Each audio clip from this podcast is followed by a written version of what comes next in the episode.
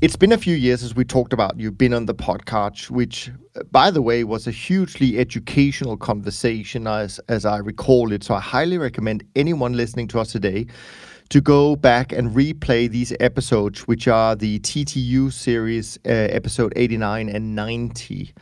Um, but what is also interesting is that when we uh, had our conversation, one of the things we talked about was your first book, uh, Systematic Trading and I even I think got you to read a part of the beginning because it all kind of takes uh, a beginning in terms of uh, you describing what took place back in early 2009 at the height of the financial crisis. And uh, it clearly illustrated, uh, you know, the difficult, uh, stressful periods in the markets, and and how difficult it was for you to make good decisions. Uh, and I think last week or the last couple of weeks is is easily at the same scale in terms of uncertainty in the market. So I would love to just for you to start out by telling a little bit about, you know, going back to 2009 and the challenges you faced back then, and how that contrasts to the past week or two in terms of how you've dealt with it. Uh, and um, and and dealt with the volatility, uh, you know, from from that point of view. Yeah, I mean, it's interesting because a lot of people have been making comparisons between now and 2008 9, which you know is obvious because it's the last crisis that most of us can remember. Um, but this is quite a different crisis. Um, so, in the kind of fancy language of economists, I think you could describe 2008 as an endogenous crisis. So, the kind of stress came from within the system. The, the kind of financial system became over leveraged, and ultimately that was always going to lead to its its downfall. Um, and the the actual um, way that things played out in the markets happened relatively slowly. I mean, we had the first kind of stress of the um, you know the, the, hedge funds linked to Bear Stearns in kind of February 2007, and that was probably the first kind of indication that that things were starting to crack. You know, and then we had bank runs in the UK later that year. Um, although interestingly, if you look at the equity market, it kind of held its value fairly well until obviously mid 2008 when it, it did start to plunge. Um, but even then, you know, looking looking at how the you know the equity market sold off in late 2008, and comparing it to what's happened over the last few weeks, the acceleration um, and the speed of the downturn that we've seen in the last few weeks has been phenomenally faster. Um, you know, we've we've there, there's you know, I said to you guys before we started speaking that a few weeks ago I, I was on a, a skiing holiday in northern Italy, and everything was fine. Um, and I think the S&P probably hit a record high around that time. And now we are a few weeks later, and we've seen these these savage moves come almost out of nowhere. Um, so in many ways, it has been quite a different um, crisis because it's come from outside and it's affected the markets much more quickly, and and uh, you know, and the speed of the downturns has been has been much quicker. Um, that does mean that some of the things that that you kind of hope will happen in a crisis as a trend follower haven't necessarily happened. Um, so you know, you, you in 2008, the sell-off was slow enough that that you know most CTAs were able to get short equities and long bonds, and and therefore you know deliver very good returns in in kind of Q3 and Q4 of, of 2008. Um, and you know, listening to you guys just now, you're kind of like, well, we're kind of flat, you know, small down. You know, in my own kind of trend following portfolio, I'm small up. Um, it's not what you'd expect, which is this kind of quote unquote crisis alpha, right? It's not the the big outsized, um, you know, negative correlation to equities that you'd hope to get. This sort of insurance policy effect. Um, so, you know, it's all very well going back to 2008, but actually this does feel like something quite different. Yeah, no, I mean, I, you know, not to interrupt your flow here, but I would say, I mean, it's interesting what you bring up here, but to me, we're three weeks into the crisis. And actually, when we go back and I look, if I look at the two largest drawdowns in the MSCI World Index, uh, which was, of course, the dot com bubble uh, and and the uh, financial crisis, um, those two crises are, are, are quite interesting. Because if I look on, on our side, our own performance, one of the crises, we start making money straight away.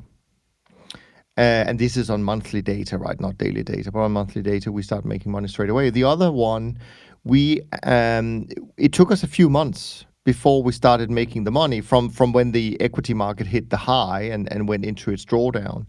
But we ended up making more money uh, at the end of the uh, uh, drawdown for the equity. So for me, the last three weeks is yes, it's a crisis because of what's happened, but but this is just I mean, if if this is a real crisis, this is just the beginning. Meaning, from a trend following point of view, I don't expect anyone except for the short term guys to have designed systems to make money from this three week period or two week period it's for the next 18 months or so we're going to show that non-correlation or negative correlation ideally if it continues so i just want to put that in because i i, I don't want to make it sound like that um, that we would be expected to make money when something like this happens i don't think necessarily trend followers can do that uh, yeah. from a design point of view i mean that's exactly the point i was trying to make yeah. i guess um, the the um, I think because I think what you're going to see over the next few days is articles in the financial press saying, oh my goodness, you know, CTAs, which are supposed to deliver this crisis alpha, haven't done that. You know, uh, they're probably on on average the index is going to be flat for last week. Um, and I'm just I think we need to reinforce the point that there's a very good reason for that, which is the speed we've yeah. seen. Um, I did a couple of um, quick kind of back of the envelope exercises this morning before we, we started. Uh, one was to use a very simple moving average crossover, um, 16 and 64 days on the S&P 500, um, and that that crossover um, went kind of flat on I think um, something like March the third. Um, so you know before that it would have been long, um, and then this week it, yes it would have been short, but it only you know it's only just crossed over. So the the size of the position before we even talk about vol scaling, you know, mm. Um, would have been very very modest. So you know most most people would not have been significantly short equities last week um, I would say, based on that. Uh, and the other thing I did was just look at the um, performance of my own portfolio on a day-by-day basis against the S&P 500. Um, and it looked to me just just by eye. This is not a quantitative exercise by any means, but just by eye, um, it looked like I went from having kind of a, a long beta to S&P 500. In other words, on a day-by-day basis, you know, when the S&P 500 was making money, so was I um, to having a, a, a, sort of short a negative beta um, around the same time. But the magnitude of, of the beta was small. So, you know, as things stand today, i am I'm kind of net across my whole portfolio. I've got a net negative exposure to the S&P 500. Not necessarily because I have a short in the S&P 500. I don't, as it happens. I'm flat, like like you said. But you know, the the exposure overall kind of gives that effect. Um, but that's it's not a it's not a big short. You know, it's still quite modest. And you're you're right. If things continue to play out, um, then I would expect that negative beta to increase, and I would expect the crisis alpha to come in. But but I think um, being flat last week isn't bad. You know, it's not a bad outcome to be honest. No, no. You know, as, as trend no. followers, we're always at the risk of the whipsaw, right? And just because of the speed that we just had, maybe that whipsaw risk is pretty elevated these days. Uh, you know, I just mentioned the short Bitcoin. I mean, you're getting short Bitcoin below 5,000, and uh, you know maybe the thing's going to be trading at 10,000 by the end of next week. We don't know. Maybe equities will have a massive reversal. Um, but like you say, Niels, maybe it goes the other way and those trends continue and it, it does deteriorate from here. We we don't have that crystal ball, but the whipsaw risk is is definitely there and it's pretty high. Yeah, and also, you know, when you design portfolios, obviously we're going to get into portfolio construction uh, from the from from your uh, point of view, Rob. But but when you as an investor are trying to design a portfolio of CTAs, I mean, you don't want every one of your CTAs or trend followers to be the same, right? You want some of those short-term guys who would have done or should have done really well this week because it was their environment, and then you want some medium-term and maybe some long-term guys that will then carry the torch, so to speak, as the crisis or as the trends continue um, and and where daily volatility may not you know be stopping you up and, and whipsawing you. So it's all about um, true in my opinion true diversification across you know different things of course from a portfolio level but within the cta space different types of strategies and really work out